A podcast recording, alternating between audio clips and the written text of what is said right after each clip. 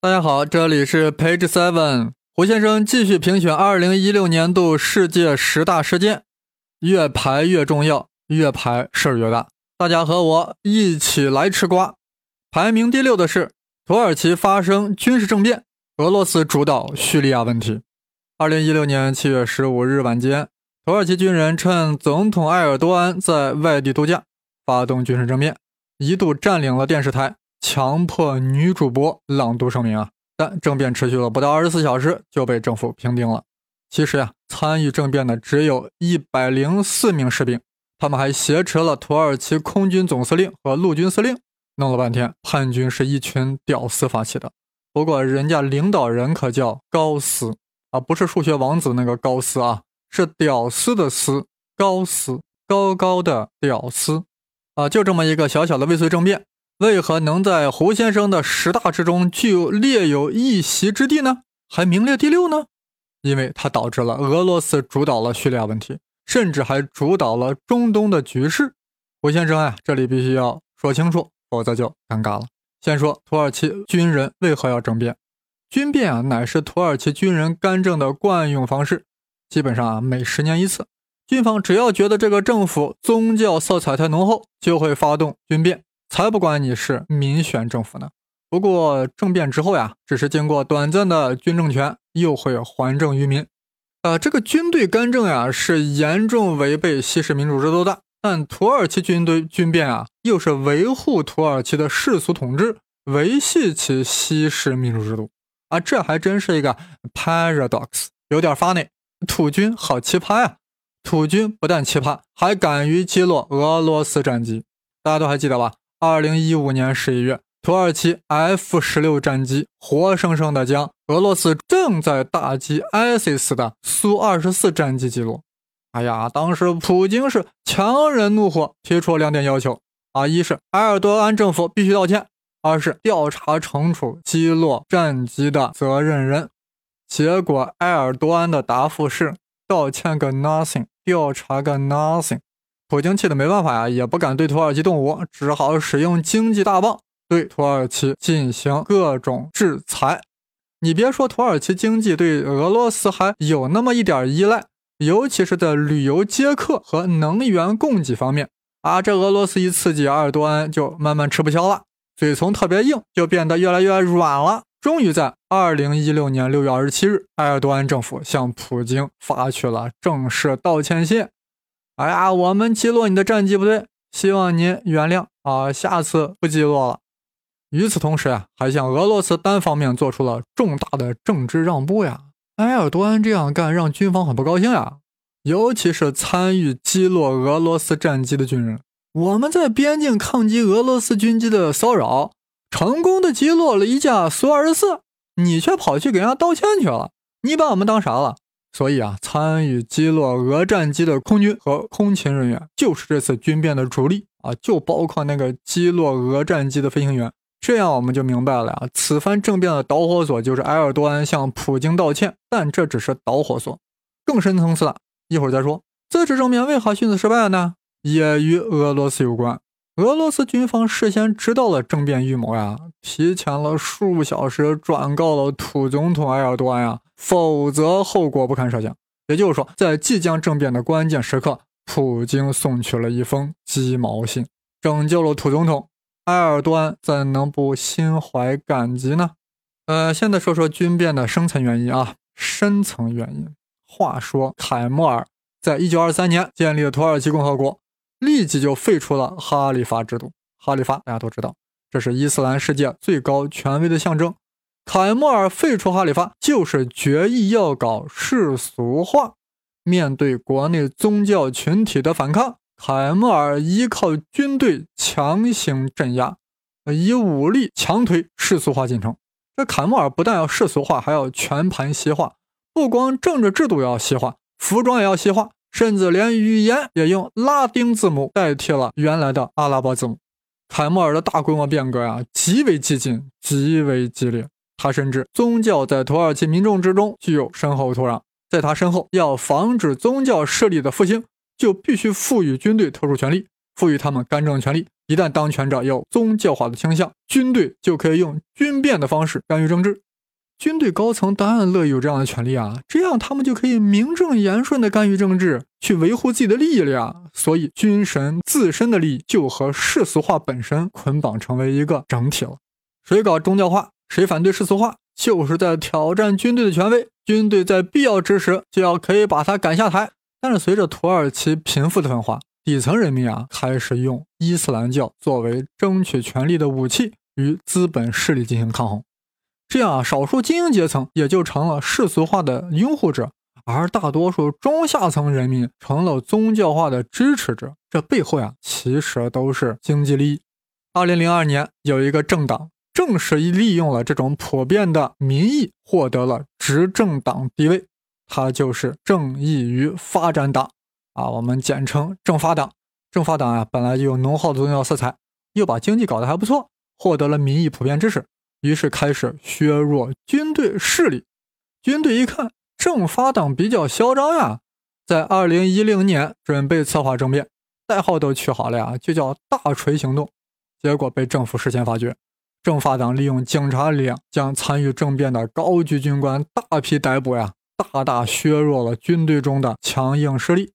所以此番政变为何规模不大，而且发动者还多是屌丝？因为六年前的大锤行动。军队伤了元气，军队中高层中的强硬派已经被自己的大锤锤没了。这次未遂政变啊，对埃尔多安极为有利，因为他借此可以对军队又一次进行大规模清洗，甚至将清洗扩大了安全、司法、警察、教育等部门。埃尔多安的权力获得了极大的巩固，或能实现其啊要在法律上扩大总统权力的目标。而军队经过此番流产的军变，元气基本上被抽空了。或许在土耳其，军队干政的传统就此终结，土耳其的伊斯兰化取得了决定性的胜利。百分之九十以上的土耳其人都信奉伊斯兰教呀，而且邻国叙利亚和伊拉克的战火已经危及到了土耳其的自身安全，普通大众必然会支持一个倾向宗教的政治强人。更何况埃尔多安为首的政发党这几年经济还搞得不错。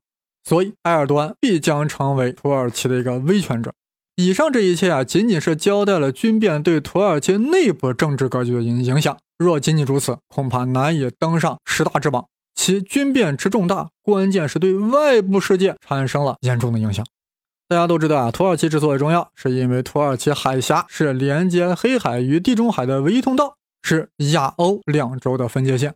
也就是说，土耳其完全控制了这个全球最重要的海上咽喉要道，难怪在历史上土耳其这块地域是基督教欧洲突厥土耳其人和伊斯兰阿拉伯人反复争夺的焦点。冷战期间，美国借土耳其遏制苏联，给予土耳其大量援助，双方是非常亲密的盟友。苏联解体后，土耳其对美国利用价值减少了，再加上埃尔多安上台后，在政治上进行了带有宗教色彩的改革。外交上啊，强调自身的中东大国地位，令美国很不爽。双方关系啊，不再那么亲密了。尤其是美国这些年来啊，一直支持库尔德人啊，甚至给库尔德人提供武器去抗击伊斯兰国，这就触动了土耳其的神经。这库尔德人分布在土耳其、伊拉克、伊朗、叙利亚等国，一直都想独立建国呀。这一点我在叙利亚和 ISIS 那六集节目中有详细的展开。美国支持库尔德人，就等于间接的支持了库尔德独立运动，这触犯了土耳其的国家利益。这次政变更加恶化了土耳其与美国关系，主要是因为一个人物名叫居伦，他是流亡到美国宗教人士，住在宾州。政变刚结束呀，埃尔多安就说居伦是这次政变的幕后策划者，但居伦啊是坚决否认的。这居伦是一个什么人啊？是个著名的宗教领袖，一个崇尚世俗主义的宗教领袖。这与具有伊斯兰化情节的埃尔多安有着根本的矛盾冲突。尤其这个居伦运动呀，还渗透到土耳其政府的各个关键部门。此番政变的组织者基本上都是居伦运动的追随者，难怪埃尔多安指责居伦是幕后黑手。所以啊，土耳其要求美国引渡居伦，但美国说行啊，但你得拿出充分证据啊。这令埃尔多安很恼火啊！于是土耳其政府指责美国是这场政变的幕后推手，这美国不但不引渡巨轮呀，奥巴马还警告埃尔多安要尊重法治，不要压制反对声音。奥巴马这话说的也没错，但人家刚发生过争辩，正在做善后处理，你这话呀的确不中听。埃尔多安听后呀尤其不舒服，于是加大清洗力度来撒气。这土耳其政府呀本来奉行的是亲美以抗衡俄罗斯的外交政策，而如今俄罗斯给埃尔多安及时的发去了鸡毛信。而美国政府在政变那一两天中不表态，政变完了又警告埃尔多安别太过分，别清洗的太白。你美国到底还是不是我们土耳其的盟友？你俄罗斯还是不是我们土耳其的敌人？埃尔多安重新梳理一下敌我关系，决意撕下土美友谊的脸皮。二零一六年十二月二十七日，埃尔多安公开指责以美国为首的联军打击 IS 不利，还称有确凿证据表明。美国联军在支持 IS 等恐怖组织，说是呀有图有影像啊，咱们老说有图有真相，人家埃尔多安是有图还有影像啊。总而言之，经过这场争辩后呀，埃尔多安深深觉得美国是靠不住的，普京是很可爱的，于是加大了转向俄罗斯力度，甚至与之开始谈论政治解决叙利亚问题了。但埃尔多安这个转向，一是军方不高兴呀，但军方因为政变失败失去了话语权。二是土耳其民众也不高兴，为啥？土耳其属于伊斯兰教中的逊尼派啊，所以一直支持叙利亚反对派，要把属于什叶派的叙利亚政府搞掉。而俄罗斯力挺叙利亚现政权啊，阿萨德政权。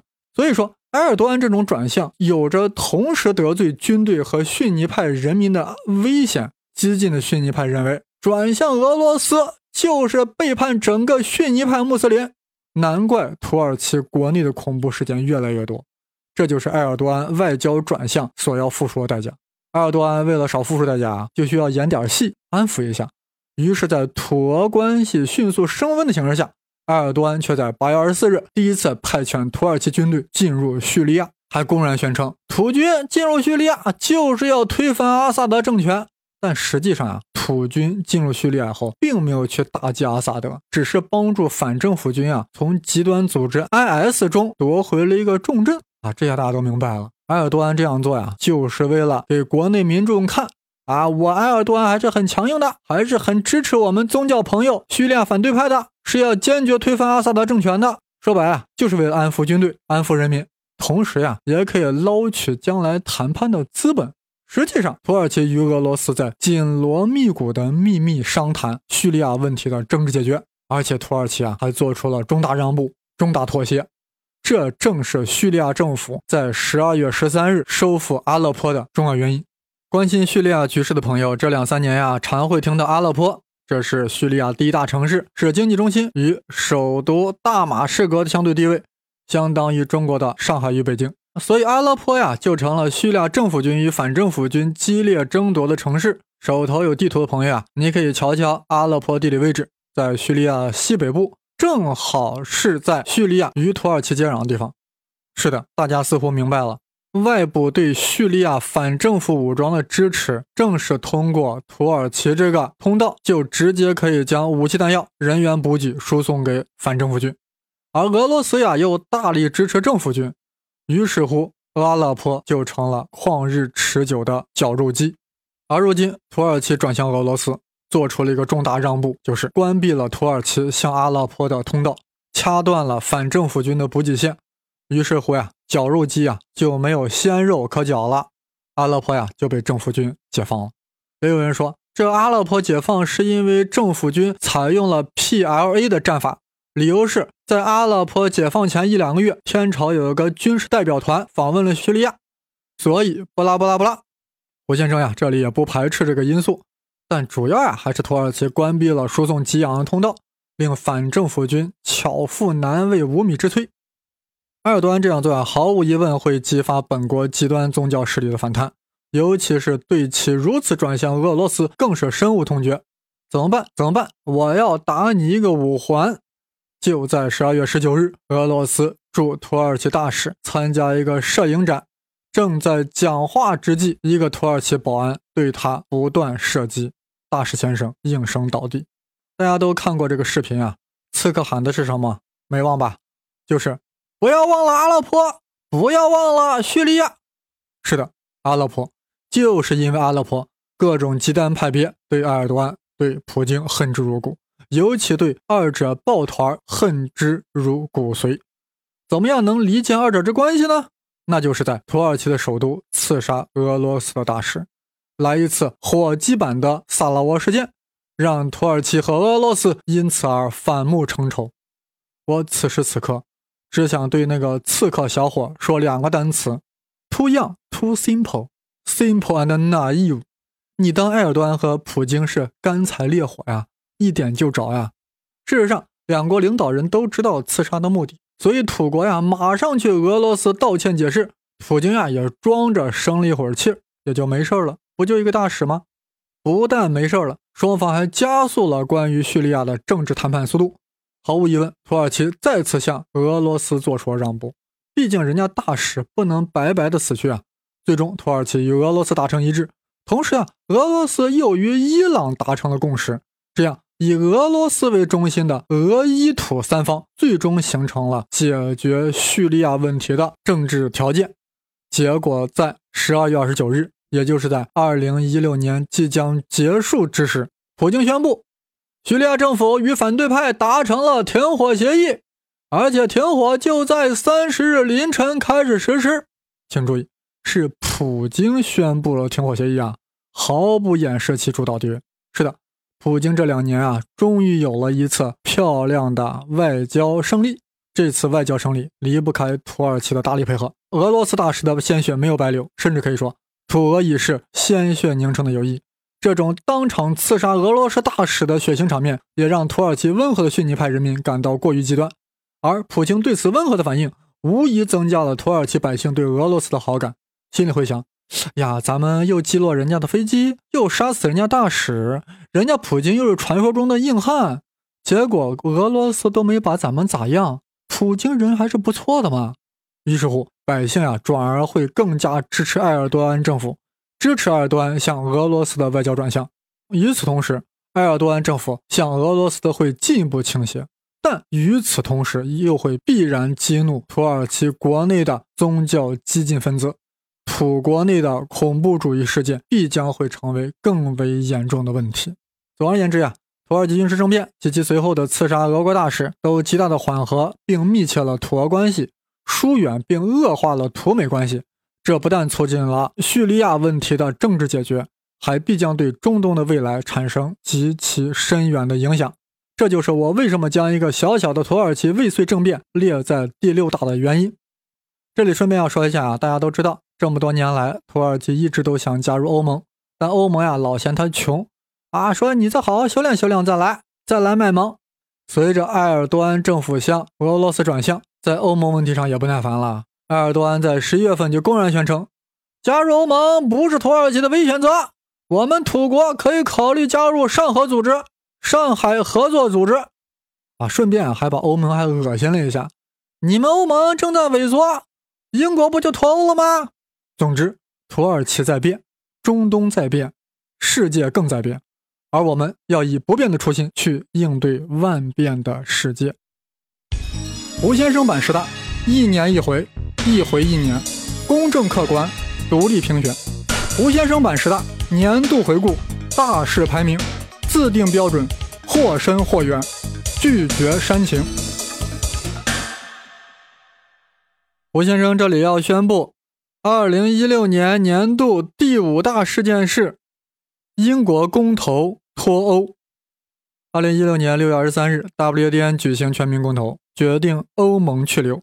结果脱欧派以微弱优势战胜留欧派，英国走向脱离欧盟的进程。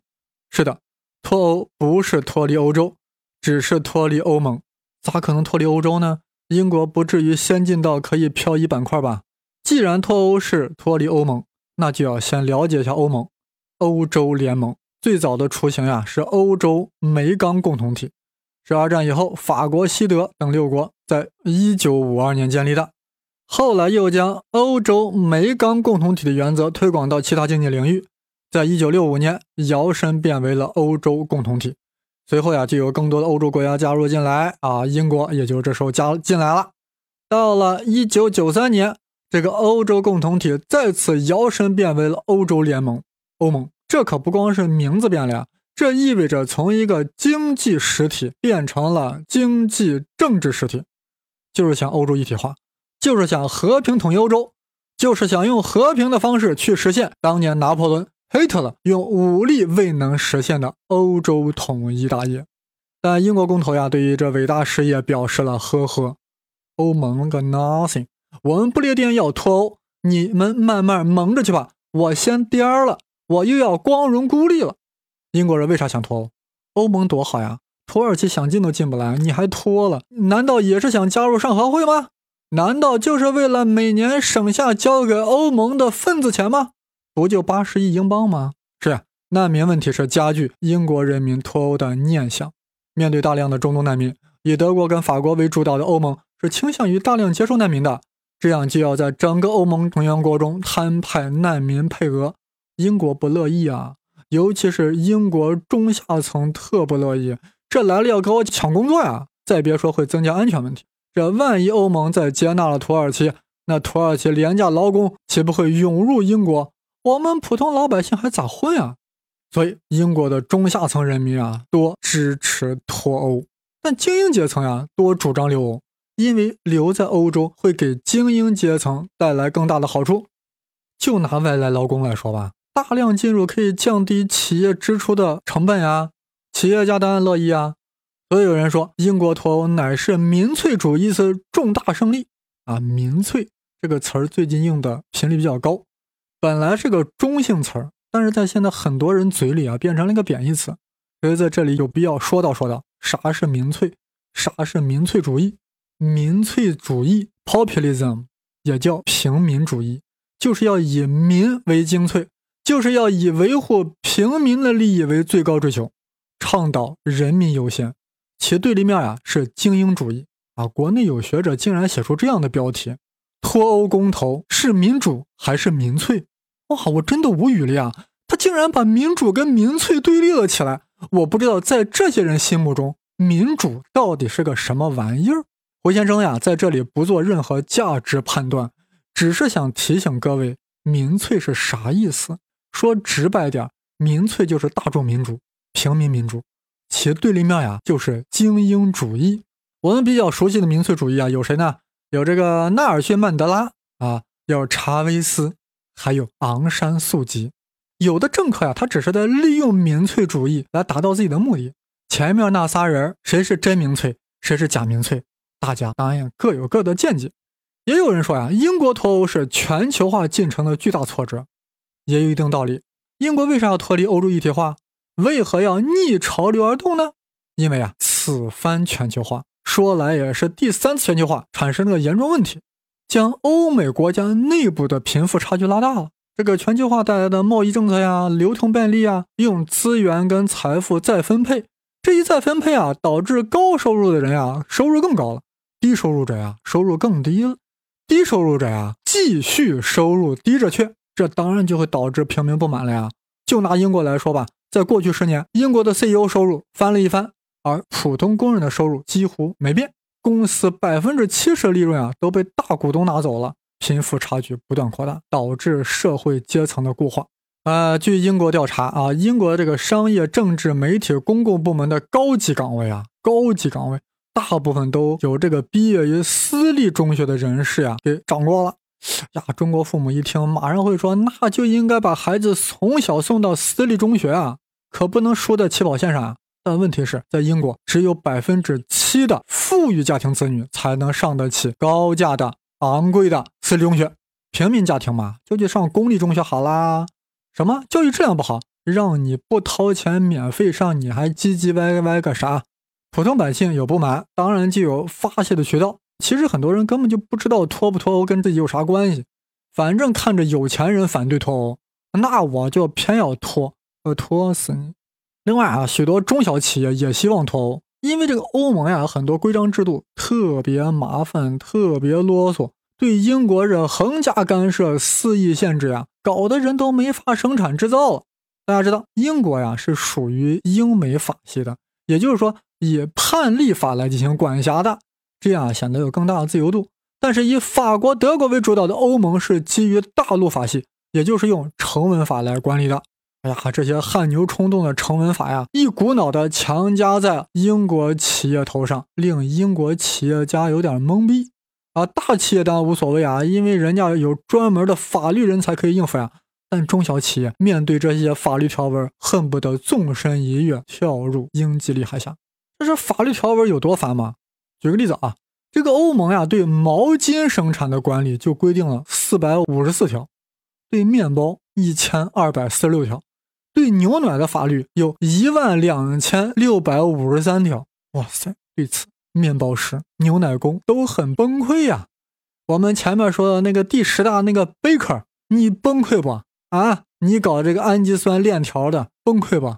但大企业是希望留在欧盟呀。虽然要面对这些繁文缛节，但留在欧盟可以享受欧洲统一市场的各种优惠和便利啊。金融人士更是希望留在欧盟，这样才能更好的保持伦敦的国际金融中心的地位。反正是呀，大家各有小算盘。一旦全民公投，精英是少数，结果自然会倾向于平民的意见。大家一定要注意啊，全民公投某个议题和全民直选总统是大大不一样的。全民就是直选总统，那选出来的还是精英啊，哪个屌丝会当选？屌丝连候选人都不可能当，对不对？但公投某个议题，那就往往会产生精英不喜欢的结果。这回最典型，明明精英反对脱欧，但脱欧公投却通过了。百分之五十一点九比百分之四十八点一，哇塞，邪乎呀！几乎是旗鼓相当。有人脱完就后悔了呀，要求重新公投，竟然有四百多万人发起了要举行第二次退欧公投的请愿。幸亏英国政府拒绝了，否则再公投一次，万一又反转了，那主张脱欧的人岂不要求第三次公投？那英国岂不变成了大不列颠及北爱尔兰公投王国了吗？是的，公投王国，王频繁的公投一定会导致亡国的。英国赤裸裸的一拖，让欧洲人很震撼，一拖成名呀。结果其他国家的人也想拖了。民调显示，百分之四十八的意大利人想拖，百分之四十一的法国人也想脱，就连陷入债务危机的希腊人也有很多想脱。搞得德国很狼狈啊！如果大家都脱欧了，只剩德国了，那日耳曼人岂不就被脱了吗？倒脱靴呀！所以德国想安抚希腊人，别脱，别脱，你别脱，我让你少还些钱，行不？希腊人一听这，暂时就把衣服扣上了。本来啊，成立欧盟呀，是基于一种理想主义啊，建立一个超越民族国家的政治实体，来实现各个国家利益和福利最大化。但这个政治实体啊，必须要各个国家让渡相当一大部分的权利，才有可能成为一个真正的政治经济实体。就像我们刚才说的，你英国在欧盟里，你就要遵循欧盟所制定的各种法律，否则就会像联合国，啥事也干不成。但国家主权哪有那么好让渡的？民族国家对于向超国家机构让渡权利十分敏感，十分戒备。各个成员国呀，不但在盘算我加入欧盟让渡权利比我不加入欧盟不让渡权利哪个利益更大，即便在欧盟中各个成员国都获利了，他们还会比较我是不是获利比其他国家更多。举个具体的例子吧，英国渔民为啥坚决要脱欧？原因很简单呀，根据欧盟法律，其他欧盟成员国的船只也有权来英国海域捕鱼啊，英国渔民直接就崩溃了呀。你这不是直接要从我碗里捞食呀？想想我祖先是当海盗的呀，现在我不当海盗了，你总不能把我当冤大头吧？各位想想，如果都这样各怀鬼胎、各有算盘，那还欧盟的 nothing 啊？尤其是英国，历史上就一直与欧洲大陆保持一种若即若离的关系，又对法国和德国充满了戒心，自始至终不加入欧元区，保持英镑独立地位。那他首先脱离欧盟就没有什么可奇怪的了。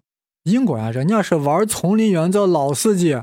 你想，当初美国脱离他而独立，几番打压不成，眼看着美国强大了，反而是能屈身依附呀。这些年看美国慢慢失去了对世界掌控力，率先加入亚投行。现在眼看着欧盟陷入债务危机、难民危机，大英立马玩脱欧，俨然就成了太史公所云欧托地。最后总结：英国脱欧影响巨大，是对欧洲一体化打击，是对全球化打击，极大的鼓舞了民粹主义的泛滥。